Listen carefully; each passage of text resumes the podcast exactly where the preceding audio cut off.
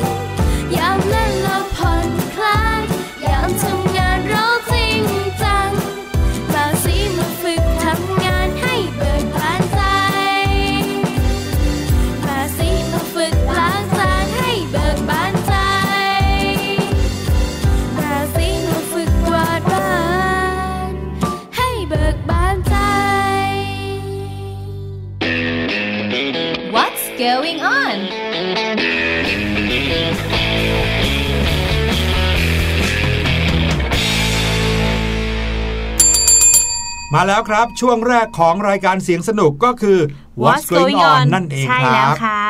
วันนี้ข่าวแรกเป็นเรื่องราวที่พวกเราได้เกริ่นเอาไว้เมื่อกี้นี้ค่ะบอกว่าเป็นเรื่องของอาหารการกิน รวมไปถึงการกินที่เยอะเกินไป อืม ใช่อืมพูดถึงการกินที่เยอะเกินไปเนี่ยนะฮะพี่หลุยเนี่ยยอมรับอย่างหนึ่งว่าเคยเป็นคนที่ กินอะไรเกินตัวไปมากเลยทีเดียวแหละครับ เกินตัวก็คือเลยคำว่าอิ่มใช่ไหมพี่หลุยใช่ครับ มีอยู่ช่วงหนึ่งที่เขาจะมีโปรโมชั่นการกินแบบบุฟเฟ่ต์อะโอ้โหอ่าที่ในบ้านเราเริ่มมีบุฟเฟ่ต์เข้ามาใหม่ ๆ เนี่ยก็จะสามารถกินได้ตามที่ใจอยากเลยค่ะที่เขาเรียกว่า all you can eat อะอืมอืมเมื่อไหร่ก็ตามที่เจอบุฟเฟ่ต์เราจะจ่ายเงินจำนวนเนี้ยไปเลย ใช่ไหมครับ แล้วเราก็กินเท่าไหร่ก็ได้ค่ะเช่นอาจจะร้อยเก้าเก้าสองร้อยเก้าเก้าในยุคหนึ่งเนี่ย คนชอบกินบุฟเฟ่ต์กันมากเลย ใช่ เอาจริงทุกวันนี้คนก็ยังกินกันเยอะอยู่โอ้นะโหถือว่าฮิตแล้วอืมร้านบุฟเฟ่ที่ประเทศไทยครับก็เปิดแบบขึ้นเรื่อยๆ เป็นดอกเห็ดเลยอะ เยอะมากมันพุดพุดพุดพุดโดขึ้ยนเฉมาพาะเต็มเลยร้านพวกหมูย่างเนื้อย่างอะไรอย่างเงี้ยนะครับใช่ส่วนใหญ่ก็คือ all you can eat เลย ใช่ค่ะ เป็นบุฟเฟ่ต์พี่หลุยเนี่ยเคยเป็นคนหนึ่งที่กินเยอะเพราะการกินบุฟเฟ่ต์เนี่ยแหละครับอืมแล้วก็รู้สึกเสียดาย รู้สึกกลัวไม่คุ้มอ๋อ ไหนๆจ่ายตังค์ไปแล้วเนี่ยก็ต้องกินให้คุ้มคิดเองคำนวณเองเลยว่า ถ้าเรากินจำนวนเท่านี้จานเนี่ยน่าจะคุ้มค่ะจากเงินที่เสียไป ก็เลยพยายามกินเยอะ จนกระทั่งเชื่อไหมครับ พี่หลุยต้องเข้าโรงพยาบาลเลยอู้เพราะว่าท้องอืดมาก อืดอืมแล้วก็ไม่ยอมย่อยขับถ่ายก็ไม่ยอมขับถ่ายแต่แน่นท้องแล้วหัวใจเต้นแรงเลยนะค่ะเหมือนกับว่า อึดอัดไปทั้งตัวเหมือนตัวจะระเบิดอะครับโอ้โหแล้วอยู่ไปนอนทั้งคืนก็นอนไม่ได้ เพราะว่าอึดอัดตื่นค่ะเช้ามายังไม่หายถึงขั้นต้องเข้าโรงพยาบาล นี่ไงเห็นไหมอืมทำอะไรที่มันเกินตัว อันนี้ไม่ใช่ตัวอย่างที่ดีเลยนะ ใช่ แต่สิ่งที่อยากจะบอกน้องๆก็คือบทเรียนที่พี่หลุยได้ในครั้งนั้นน่ะก็คือร่างกายของเรากระเพาะอาหารของเราเนี่ย ไม่ใช่เหมือนกับเป็นถังขยะถุงดำนะ ที่จะเทอะไรใส่เข้าไปก็ได้ คือเมื่อเรากินปุ๊บอิ่มก็คืออิ่มแล้วก็จบ ตั้งแต่นั้นเป็นต้นมานะครับพี่หลุยก็เป็นคนที่ไม่ชอบกินบุฟเฟ่ต์เลย หรือกินก็กินนิดเดียว เป็นคนที่วันนี้กล้าพูดเลยว่ากินบุฟเฟ่ต์ไม่คุ้มอืมเพราะกินแค่นิดเดียว สมมุติว่าจานหนึ่งมากินอิ่มก็คืออิ่มเลยก็หยุดกินเลยค่ะ แต่วันนี้เราไม่ได้จะมาเล่าเรื่องพี่หลุยใช่ไหมโอ้โหยาวขนาดนี้ แต่ว่าพี่แนนไม่แน่ใจว่าเรื่องราวเนี้ยจะเป็นอุทาหรณ์หรือกรณีให้คุณพ่อคุณแม่ที่มีลูกน้อยคนนี้หรือเปล่านะคะอืมกรณีนี้นะคะเกิดขึ้นกับคุณพ่อคุณแม่คู่หนึ่งค่ะ ที่ถูกวิจารณ์อย่างหนักจากสื่อและก็บุคคลทั่วไปค่ะ หลังจากที่พวกเขาได้ทำการสตรีม หรือว่าถ่ายทอดสดลูกตัวเองในสภาพที่มีรูปร่างหน้าตาอ้วนพุ้ยแล้วก็นั่งรับประทานอาหาร หลายต่อหลายจานเพื่อให้ชาวเน็ตดูค่ะอืมภาพแล้วก็คลิปของเด็กหญิงวัยสามขวบนะคะ ที่มีชื่อว่าเพ่ยฉีค่ะ ที่กำลังนั่งรับประทานอาหาร แล้วก็มีข้าวมีกับมีอะไรเนี่ยแบบล้นจานเลยนะคะ กำลังเป็นที่ถกเถียงและวิจารณ์กันอย่างหนักมาก ๆ เลยในโลกโซเชียลของจีนตอนนี้ค่ะ ผู้ชมส่วนใหญ่นะคะ ก็ตำหนิทางพ่อแม่ค่ะน้องๆ เพราะว่าเนื่องจากเหมือนใช้ลูกตัวเอง เป็นตัวดึงดูดผู้ชม พยายามเรียกเงินจากการสตรีมมิ่งที่ต้องให้ลูกตัวเองเนี่ยมานั่งกินข้าว มานั่งกินหม่ำหม่ำหม่ำหม่ำข้าวเป็นจำนวนมาก ให้คนอื่นดูค่ะ โดยเป็นอาหารที่ไม่ดีต่อสุขภาพของเด็กด้วย อืและไม่นานค่ะ ช่องออนไลน์ของเด็กหญิงคนนี้ที่นั่งกินอาหารเยอะๆเนี่ยก็ถูกลบออกไปจากแพลตฟอร์มการสตรีมค่ะ เนื่องจากกระแสลบมากๆ ที่มีต่อพ่อแม่ของเด็กนั้นลุกลามไปทั่วเลยค่ะ เป็นเรื่องราวใหญ่โตเลย ในส่วนของพ่อแม่ของน้องเพ่ยฉีนะคะเขาก็ได้ออกมาปฏิเสธข้อกล่าวหาที่ชาวเน็ตว่าเขานะ บอกว่าลูกสาวของพวกเขาเนี่ยชอบกินอาหารมากๆ เป็นพิเศษอยู่แล้ว และสุขภาพของเธอน่ะก็ยังดีอยู่นะ โดยคุณแม่ของเธอนะคะเขาก็ให้สัมภาษณ์ว่าวิดีโอของเราไม่ได้มีแค่ลูกนั่งกินอาหารเท่านั้น คลิปยังมีคลิปลดน้ำหนัก คลิปเต้นด้วย เธอเป็นลูกฉันที่ฉันให้กำเนิดมา แล้วฉันจะไปบังคับให้กินเยอะขนาดนั้นทำไมล่ะคะ น้องเป็นเด็กที่ตัวใหญ่มาตั้งแต่เกิดแล้วค่ะ ส่วนคุณพ่อเขาก็อธิบายว่า เราเนี่ยมีงานทำแล้วก็ไม่ได้เดือดร้อนเรื่องเงิน เราแค่อยากบันทึกการเติบโตของลูก เราไม่ได้หากำไรรายได้อะไร ถึงได้ก็จะได้แค่ร้อยหยวนเองมั่งจากการสตรีมมิ่งอะ มันจะเป็นตัวเลขเยอะแยะอะไรสำหรับเราล่ะออืม ทั้งสองข้อความนะคะ ก็ถือว่าเป็นความพยายามในการอธิบายเรื่องน้ำหนักตัวของลูกสาว ถึงแม้ว่าผู้เป็นแม่เนี่ยเขาจะบอกว่า น้องมีน้ำหนัก 4.5 กิโลกรัมมาตั้งแต่เกิด เอาง่ายๆ คือเกิดมาเนี่ยเป็นเบบีอุแวอุแวเนี่ย ก็น้ำหนักถึง 4.5 กิโลกรัมแล้วอืมโอ้ตัวใหญ่มากๆเลยนะคะ เด็กทั่วไปนะครับ แรกเกิดก็จะอยู่ที่ประมาณ 2,700 กรัมค่ะหรือว่า 2 กิโลกรัมกับอีก 7 ขีดอืมหรือไม่ก็ถ้าเยอะกว่านั้นก็ไม่เกิน 3,500 กรัม หรือว่า 3 โลครึ่ง อย่างพี่แนนเนี่ย 3.1 กิโลกรัมครับก็คือ 3 โลแล้วก็อีก 1 ขีด แต่นี่ 4.5 เลย ใช่ถือค่ะว่าตัวใหญ่มาตั้งแต่เกิดแล้วอืม ทางสื่อจีนเขาก็ได้ออกมารายงานว่าน้องเพ่ยฉีเนี่ยตอนนี้มีน้ำหนักถึง 35 กิโลกรัมแล้วนะคะ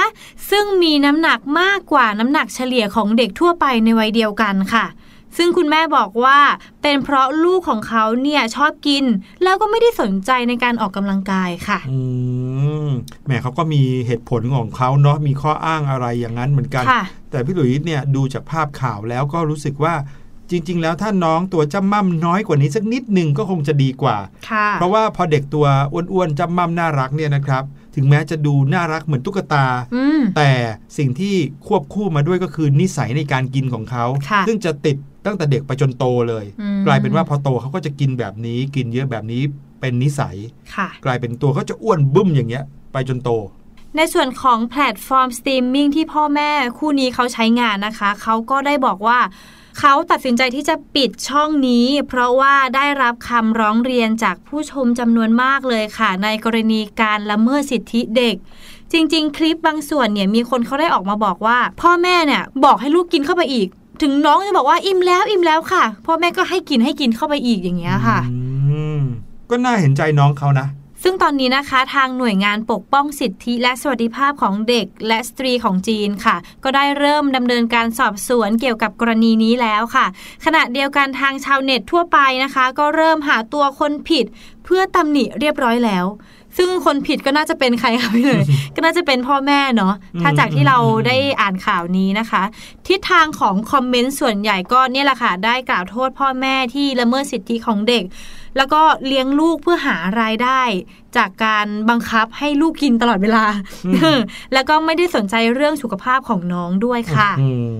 ม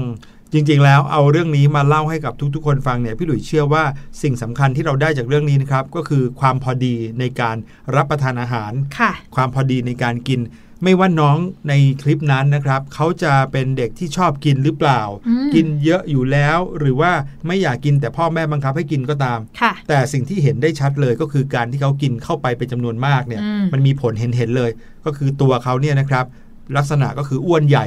แล้วก็มีน้ำหนักที่มากกว่าเด็กทั่วไปค่ะนั่นก็แปลว่าในอนาคตที่น้องเขาจะโตขึ้นไปเนี่ยเขาก็มีสิทธิ์ หรือว่ามีโอกาสที่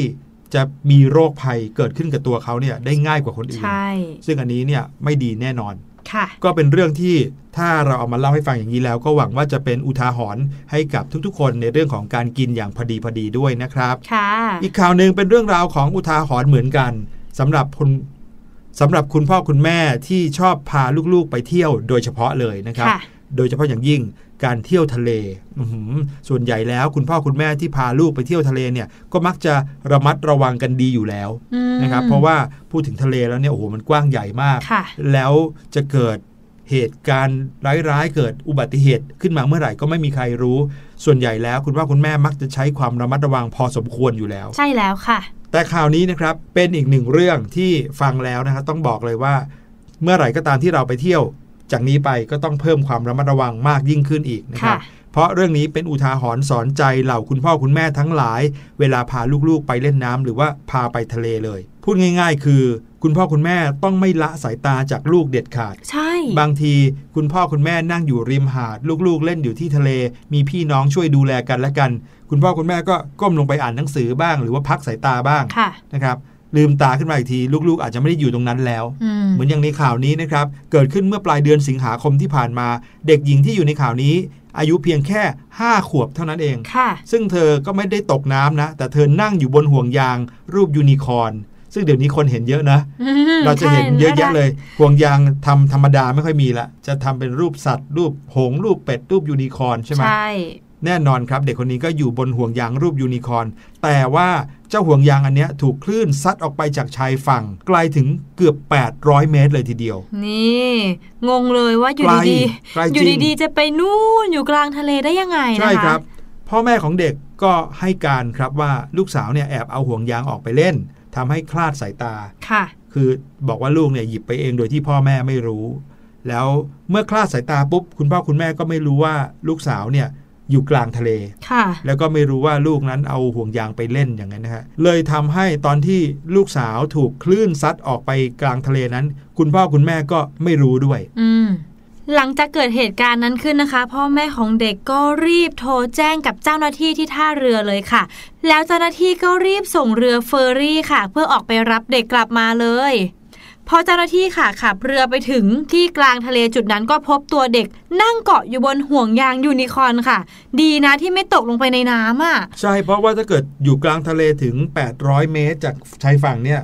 น่าจะลึกมากแล้วนะ ใช่ค่ะ คือถ้าหล่นลงไปก็คือแน่นอนน่าจะว่ายน้ำได้ยากอะ่ะอืม ทำให้เจ้าหน้าที่สามารถช่วยเหลือน้องคนนี้เอาไว้ได้นะคะ แล้วก็นำตัวเธอเนี่ยกลับมาส่งยังอ้อมกอดของคุณพ่อคุณแม่ได้อย่างปลอดภัยค่ะอืมไม่รู้จะแบบกลัวจนร้องไห้ไปเลยหรือเปล่านะน้องคนนี้ ไม่เรียก็ว่าพี่หลุยเขาอาจจะคิดว่า อุ๊ยหนูเนี่ยแค่นั่งยูนิคอร์นแล้วก็ลอยกระป๋องเล่นๆอยู่นะคะ เด็กมากเลยนะครับ อายุน้อยมากๆเลย ถ้าเทียบกันกับสิ่งที่เธอต้องเจอแล้วค่ะเรียกว่า ในความโชคร้ายก็ยังมีความโชคดีอยู่นะใช่ยังไม่ค่ะเกิดเหตุการณ์ร้ายแรงขึ้นนะครับ นี่เป็นอีกหนึ่งเรื่องที่จะเป็นอุทาหรณ์ให้กับคุณพ่อคุณแม่ได้ ในการไปเที่ยวกันเนี่ยเด็กๆนะโดยเฉพาะอย่างยิ่งเด็กเล็กต้องค่ะไม่คลาดสายตาเลยใช่นรับค่ะ เพราะว่าน้องๆเนี่ยโอ้โหวิ่งเร็วมากๆ พี่แนนก็มีหลานที่อายุประมาณ4ี่ห้าขวบครับถ้าสมมติเราไม่มองเขาหรือคอยเรียกเขาจับตัวเขาเนี่ยอยู่ดีๆเขาก็วิ่งไปไหนแล้วก็ไม่รู้ใช่วิ่งครับตามไม่ทันด้วยนะอืมอืม เชื่อว่าทุกๆ บ้านน่าจะมีน้องเล็กอยู่ใช่เนาะค่ะซึ่งน้องเล็กเนี่ยก็อาจจะทำอะไรไม่ทันคิด เราก็ต้องระวังมากพอสมควรนะครับค่ะมาถึงข่าวสุดท้ายนะครับ ยังเป็นเรื่องราวของน้องๆที่เป็นวัยเดียวกันเลยกับที่ฟังรายการเสียงสนุกเราค่ะนะครับ เป็นข่าวน้องชั้นป .2 ของประเทศญี่ปุ่น ซึ่งเธอทำกันบ้านส่งคุณครูครับ ซึ่งในวิชาเนี้ยคุณครูให้นักเรียนประดิษฐ์อะไรก็ได้ค่ะแถมยังไม่จำกัดวิธีด้วย เด็กๆ อยากประดิษฐ์อะไรก็ได้ ด้วยวิธีไหนก็ได้ แต่กำหนดไว้แค่วันส่งอืมให้ไปส่งภายในวันนี้วันนี้นะนอกนั้นเด็กๆ จะไปเอาอะไรที่ไหนมาส่งก็ได้โหถ้าเป็นพี่แนนนะ พี่แนนจะประดิษฐ์เครื่องบินเลยอืมเออ แต่ว่าทำจากอะไรอะขอนึกก่อนนะคะเออและด้วยวิธีไหนก็ได้ด้วยนะอืมพี่หลุยอาจจะ ส่งเกมคอมพิวเตอร์ เฮ้ย ด้วยวิธีไปซื้อมาโอ้แล้วยมาไม่ส่งได้สิพี่หลุยอันนี้อันนี้ไม่น่าจะได้ค่ะนะครับข่าวนี้เป็นข่าวที่น่าสนใจมากๆ เพราะว่าการบ้านที่เด็กคนนี้นะครับทำขึ้นมาแล้วเอาไปส่งคุณครูเนี่ยก็คือเจ้าแมวน้อย เด็กคนนี้ประดิษฐ์แมวน้อยตัวหนึ่ง ซึ่งเป็นตุ๊กตาแมวแข็งๆกลมๆน่ารักน่ารักนะครับแต่ความโดดเด่นอยู่ที่เจ้าแมวน้อยตัวเนี้ยเธอออกแบบด้วยตัวเองค่ะในโปรแกรม 3 มิติอู้ แล้วปริ้นแบบ3มิติออกมาลงสีส่งครู โอ้โหนี่เด็กป .2 นะ นี่ไม่ธรรมดาเลยนะเนี่ยพี่หลุยอืม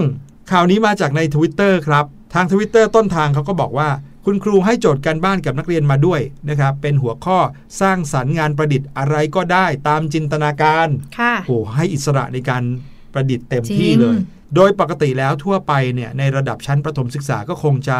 ไม่ได้ประดิษฐ์อะไรจริงจังมากค่ะอย่างพี่หลุยเนี่ย พี่หลุยจำได้แม่นเลย ตอนสอบป .4 วิชางานประดิษฐ์ คุณครูก็ให้โจทย์แบบนี้เลย เธอไปประดิษฐ์อะไรมาก็ได้ให้เวลาหนึ่งสัปดาห์แล้วก็ส่งค่ะ แต่ตอนนั้นคุณครูไม่ได้บอกว่าด้วยวิธีไหนก็ได้อืมคุณครูบอกแต่ว่าประดิษฐ์อะไรก็ได้ค่ะ สิ่งที่พี่หลุยประดิษฐ์คือโมบายครับโมบายเออเป็นโมบายที่เอาไว้แขวนแล้วก็เล่นลมแบบเนี้ยอ๋อรูปแมงมุม แล้วก็แมงมุมจะมีขา 8 ขาใช่ไหมครับ แล้วขาแต่ละข้างก็จะเป็นโมบายที่แบบกุ้งกิ้งกุ้งกิ้งได้ พี่หลุยก็ว่าสุดยอดแล้วนะอืมแต่นี่กลายเป็นว่าน้องคนนี้ใช้โปรแกรม 3D ออกแบบแมวนะครับ ซึ่งเป็นแมวกลมๆ น่ารักเลย แถมยังปริ้นสามมิติ ใส่เครื่องสามมิติ เอามาลงสีอย่างสวยงามโอ้พี่หลุยแล้วน้องเขารู้จักโปรแกรมที่มาทำสามมิติ หรือว่าทำเป็นได้ยังไงคะเนี่ย น้องคนนี้ใช้ YouTube ครับหืม คุณพ่อของน้องคนนี้บอกว่า ลูกสาวเนี่ยเริ่มเรียนรู้การออกแบบด้วยโปรแกรมโปรแกรมหนึ่งผ่านสื่อ YouTube อืมก็คือใน YouTube เนี่ยเขาสอนวิธีใช้โปรแกรม 3 มิติโปรแกรมนี้ค่ะจากนั้นก็นำความรู้ที่เพิ่งเรียนมาเนี่ยออกแบบพิมพ์โมเดลแมวด้วยตัวเอง ถ้าน้องๆนึกภาพนะครับ น้องๆอาจจะเคยเห็นกระปุกรูปหมู ที่เป็นตัวกลมๆ มีขาสี่ขา แล้วก็มีจมูกเป็นหมูค่ะแล้วก็มีตรงหลังเนี่ยเป็นช่องเอาไว้ใส่เหรียญอืมกระปุกหมูกลมๆแบบนั้นนึกภาพออกใช่ไหมค่ะพี่แนนน้องคนเนี้ยออกแบบมาแบบนั้นเลย แต่หน้าเปลี่ยนจากหมูเป็นแมวอ๋อ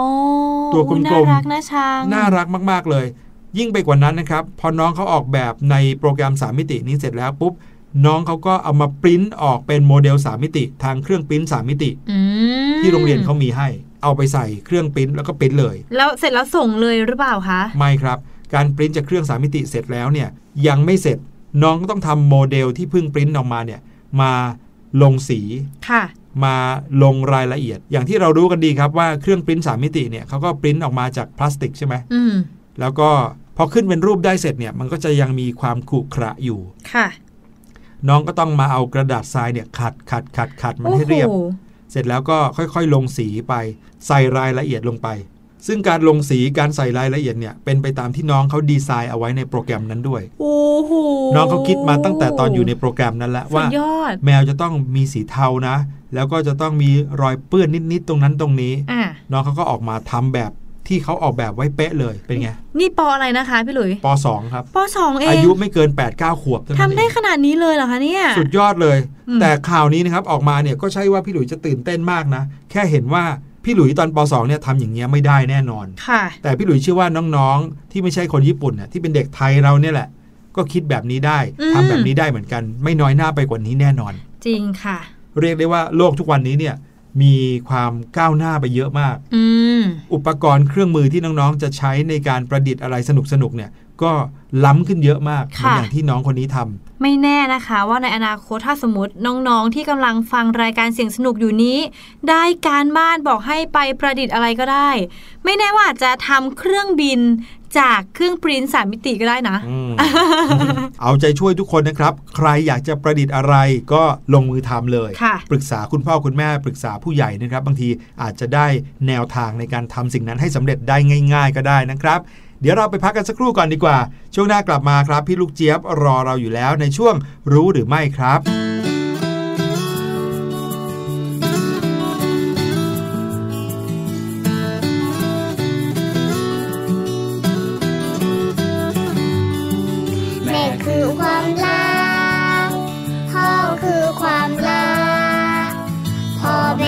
คือสุดที่รัก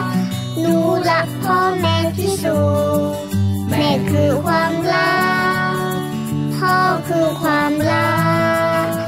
พ่อแม่คือสุดที่รักหนูรักพ่อแม่ที่สุ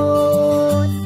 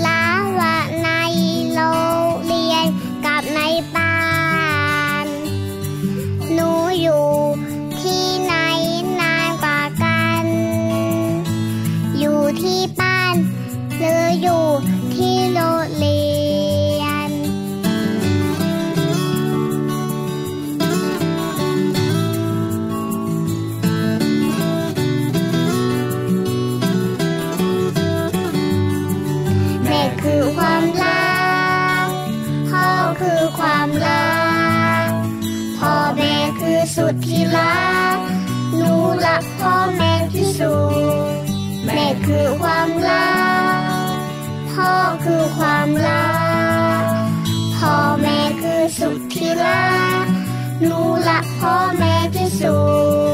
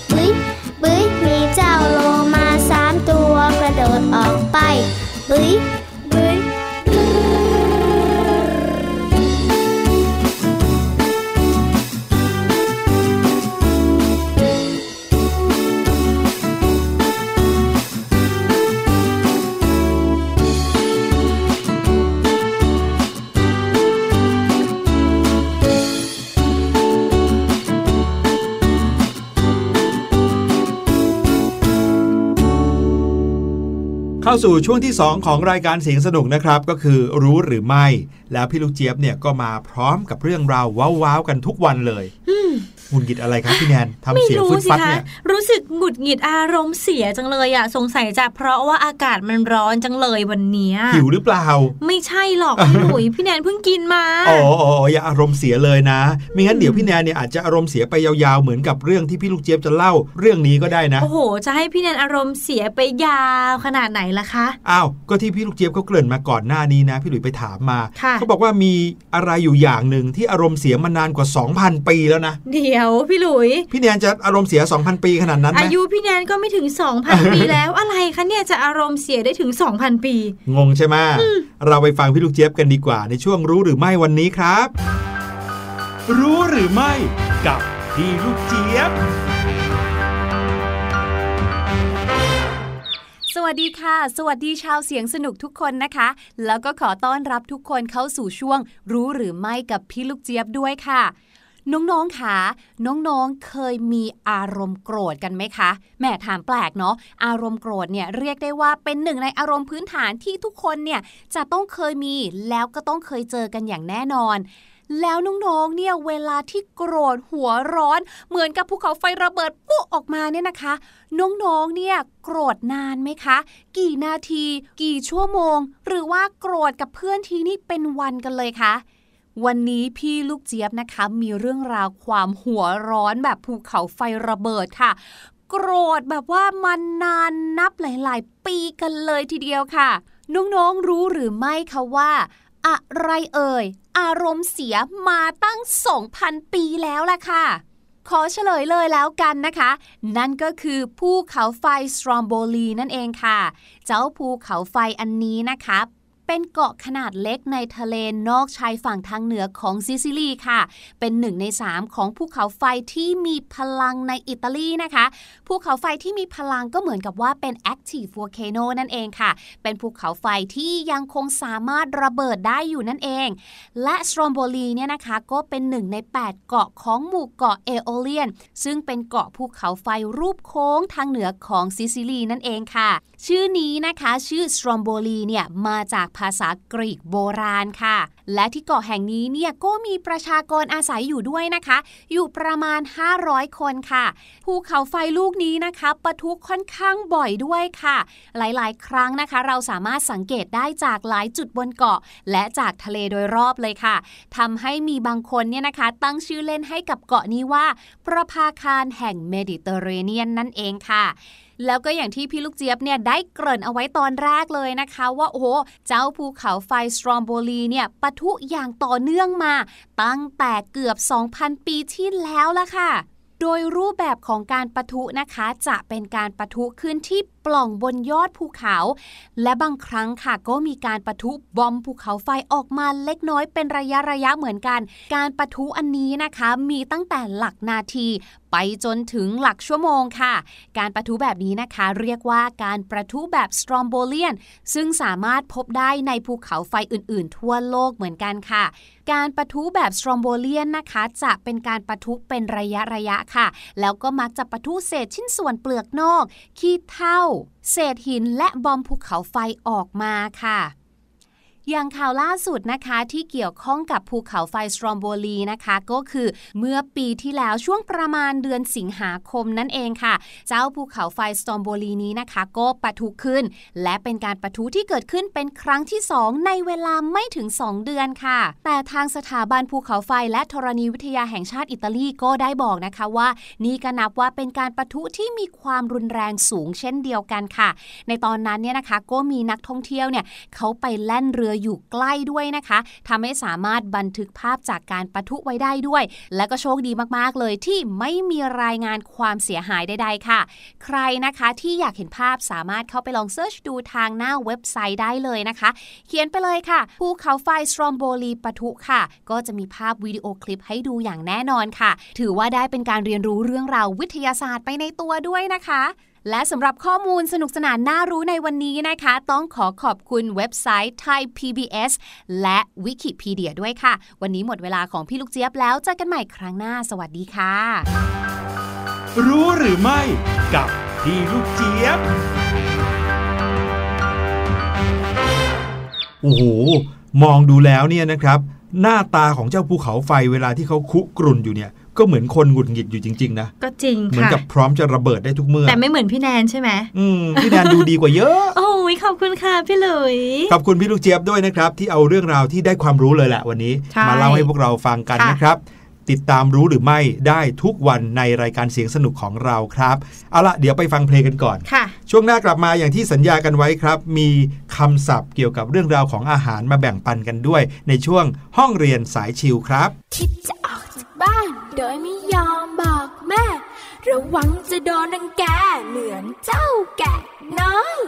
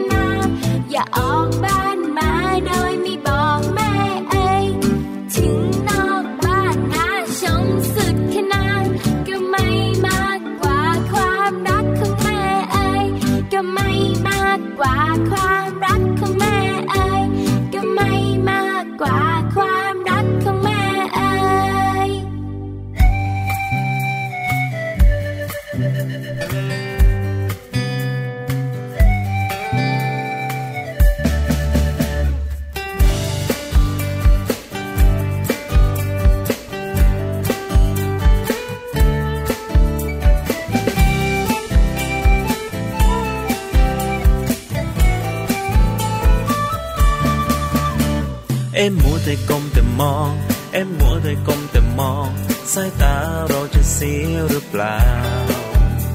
อย่าลืมใส่ใจคนรักรอบค่างคุณใจให้รู้เท่าทัน เอ็มมัวแต่ก้มแต่มอง เอ็มมัวแต่ก้มแต่มอง ใช่เกินความจำเป็นหรือเปล่า ก็เห็นผู้ใหญ่ใครๆก็เป็นทางนั้น หรือเรา ต้องทำตามเขา เมื่อไรจะวางสักทีแล้วทำการบ้านจงอยู่อย่างนั้นไม่เห็นได้อะไร โอ้ได้แน่นอนสาระก็มากมายถ้าไม่ชัดไม่ไหลเดียวไม่ทันเขา เอ็มมัวแต่ก้มแต่มอง เอ็มมัวแต่ก้มแต่มอง สายตาเราจะเสียหรือเปล่าอย่าลืม ใส่ใจคนรักรอบค่างคุณใจให้รู้เท่าทัน เอ็มมัวแต่ก้มแต่มองเอ็มมัวแต่ก้มแต่มอง ใช่เกินความจำเป็นหรือเปล่า ก็เห็นผู้ใหญ่ใครๆก็เป็นทางนั้น หรือเราต้องทำตามเขา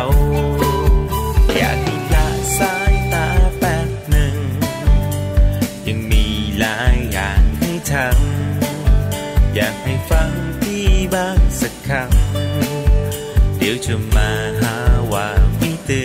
อนจะวางแล้วแป๊บเดียวนิดหนึ่ง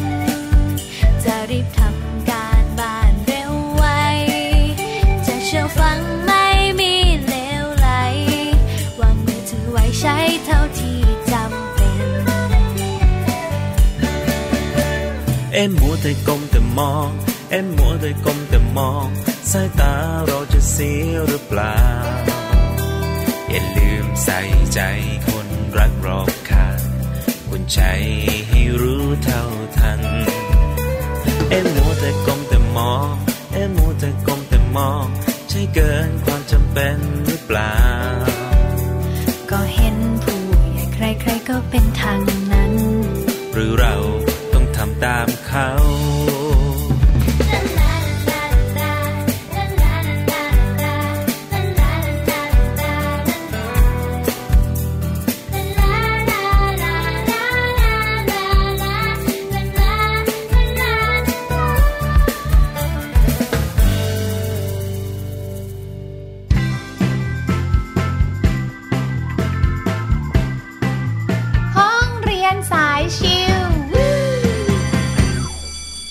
มาแล้วมาแล้วมาแล้ว ชั่วโมงสุดท้ายของรายการเสียงสนุก ใช่แล้วค่ะ นั่นก็คือห้องเรียนสายชิวชิวชิวชิวชิวมากวันนี้จะพาน้องๆ มาอิ่มท้องกันด้วยเรื่องราวของอาหารการกินโอ้โห พี่แนนตบพุงรอเลยค่ะพี่หลุยแต่ตอนนี้น้องๆต้องเตรียมดินสอหรือปากกามาพร้อมกับกระดาษด้วย เอ๊ะเอามาทำกับข้าวเหรอคะ ไม่ได้มาจดสูตรอะไร แต่มาจดคำศัพท์ครับ เพราะว่าเป็นคำศัพท์ในหมวดเรื่องของการ กิน ค่ะ ถ้าพูดถึงเรื่องกินแล้วใช่ไหมคะ เราก็จะนึกถึงวิธีการทำอืมอืมหลายอย่างเลยแหละใช่แล้วค่ะ วันนี้พี่แนนพี่หลุยจะมาบอกการเรียกชื่ออาหารในภาษาอังกฤษให้น้องๆฟังกัน ไม่ใช่บอกชื่อเมนูนะ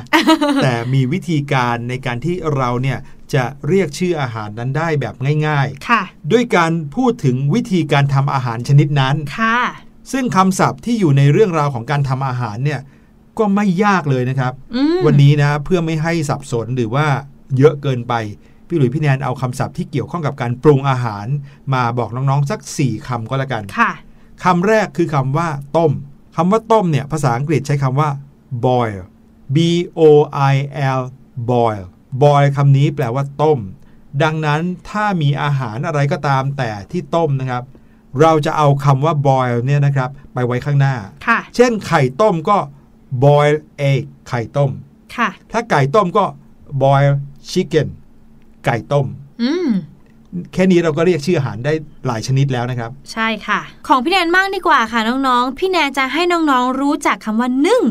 คำว่านึ่ง หรือในภาษาอังกฤษก็คือ steam steam s t e a m steam ก็คือการนึ่งค่ะ ถ้าสมมติเราจะเรียกปลานึ่ง เราก็เอาคำว่า steam มาไว้ข้างหน้าคำว่า fish ใช่ไหมคะ ก็คือ steam fish ก็คือปลานึ่งค่ะ หรือว่าปูนึ่งน้องๆ ชอบปูนึ่งกันหรือเปล่าคะ ถ้าเราอยากจะเรียกปูนึ่งก็คือ steam crab ก็คือปูนึ่งค่ะคำว่า steam ที่จะเอามาใช้วางนำหน้าคำศัพท์ที่หมายถึงอาหารเนี่ยนะครับค่ะเราจะต้องเติม ed ด้วยนะ เพราะเป็นคำกริยาที่หมายความว่านึ่งแล้ว จริงๆ แล้วคำว่า steam นั้นคือการทำให้สุกด้วยไอ้น้ำถ้าเป็น steam egg เนี่ยนะครับ เราจะไม่เรียกว่าไข่นึ่งเนาะในภาษาไทยเราก็จะใช้คำว่าไข่ตุนเพราะว่ากระบวนการก็คือการทำให้สุกด้วยไอ้น้ำเหมือนกัน ใช่ค่ะ ต่อไปครับคำว่า grill grill คำนี้ก็คือย่าง ถ้าเราจะพูดว่า ปลาหมึกย่างก็ grill squid ปลาย่างก็เป็น grill fish ไก่ย่างก็เป็น grill chicken ง่ายไหมง่ายมากเลง่ายค่ะมากเลยนะครับ บรรดาเนื้อสัตว์ต่างๆ เอามาวางข้างหลังคำกริยาเหล่านี้ก็จะกลายเป็นชื่อเมนูไปเลยนะครับใช่เช่นกันคำว่า grill นะครับก็เหมือนกับ boil เหมือนกับ steam เลยนะครับ ก็คือจะต้องเติม ed ด้วย g r i l l grill เติม ed ก็เป็น grilled แล้วค่อยต่อด้วยคำศัพท์คำอื่น ค่ะ และอย่างสุดท้ายค่ะ คือคำว่า fried fried ก็คือการทอด หรือว่าผัด ถ้าอย่างเช่นเราจะเรียกข้าวผัด ก็คือ fried rice fried rice ก็คือข้าวผัดนะคะ แต่ว่าถ้าเป็นไก่ทอด เราก็จะใช้ fried chicken fried chicken ก็คือไก่ทอดค่ะ ครับคำว่า fry นี้นะครับ ถ้าอยู่เดี่ยวๆ โดดๆ เลยเนี่ย ที่แปลว่าการทอด จะเป็น f r y fry แต่ถ้าเกิดว่าจะใช้เป็นชื่อเมนูแบบเมื่อกี้ค่ะต้องเปลี่ยน y เป็น i แล้วเติม ed ก่อน f r i e d fried แล้วค่อยต่อด้วย chicken rice หรือว่า egg อะไรแบบใช่นี้ค่ะนะครับ นั่นก็คือการใช้คำกริยา4-5คำนี้อืมเพื่อที่จะเอามาประกอบกันกับเนื้อสัตว์หลายชนิด หรือจะเป็นอาหารชนิดไหนก็ได้ ก็จะเป็นการบอกว่าสิ่งนั้นน่ะย่าง ทอด ต้ม หรือว่านึ่งอืม แบบที่เรายกตัวอย่างให้ฟังไปเมื่อกี้นี้ครับ และทั้งหมดนั้นก็คือเนื้อหาในช่วงห้องเรียนสายชิวในวันนี้นะคะ ตอนนี้หมดเวลาแล้วสำหรับรายการเสียงสนุกในวันนี้ค่ะ พี่แนนพี่ลุยแล้วก็พี่ลูกเจี๊ยบต้องขอตัวลาน้องๆไปก่อนแล้ว พบกันใหม่ในครั้งหน้า ทาง thaipbspodcast.com ค่ะ วันนี้ขอตัวลาไปก่อนแล้ว สวัสดีค่ะ สวัสดีครับ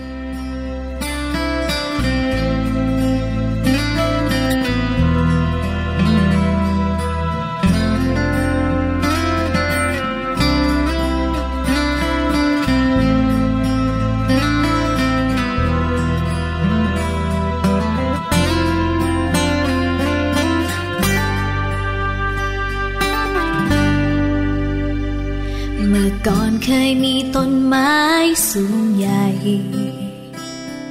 อดีตเคยมีลำธารสะอาดใส สดชื่นในทุกครั้ง ที่เราหายใจ แต่แล้วทำไม ไม่เหมือนเดิมลำคลองทำไมถึงกลายเป็นสีดำขยะก็ลอยเต็มน้ำ มองเห็นแค่เพียงฝุ่นควัน รถนับวันก็ยิ่งเพิ่ม ตึกสูงเข้ามามากมายทดแทนผู้ใหญ่สร้างห้างจนเกลื่อน แต่เด็กอยากมีต้นไม้ ทำไมถึงชอบทำลาย ไม่ห่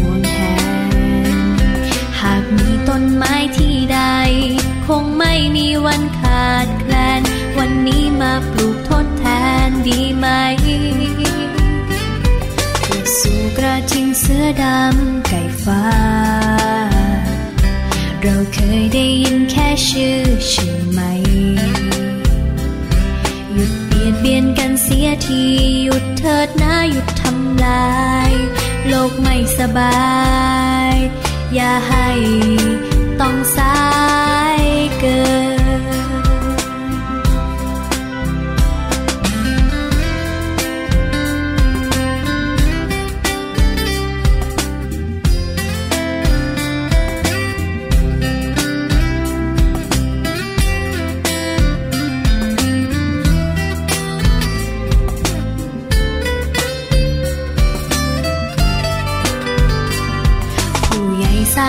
จนเกลื่อนแต่เด็กอยากมีต้นไม้ทำไมถึงชอบทำลาย ไม่ห่วงแหนหากมีต้นไม้ที่ใด คงไม่มีวันขาดแคลน วันนี้มาปลูกทดแทนดีไหม สบัดจินตนาการสนุกกับเสียงเสริมสร้างความรู้ในรายการ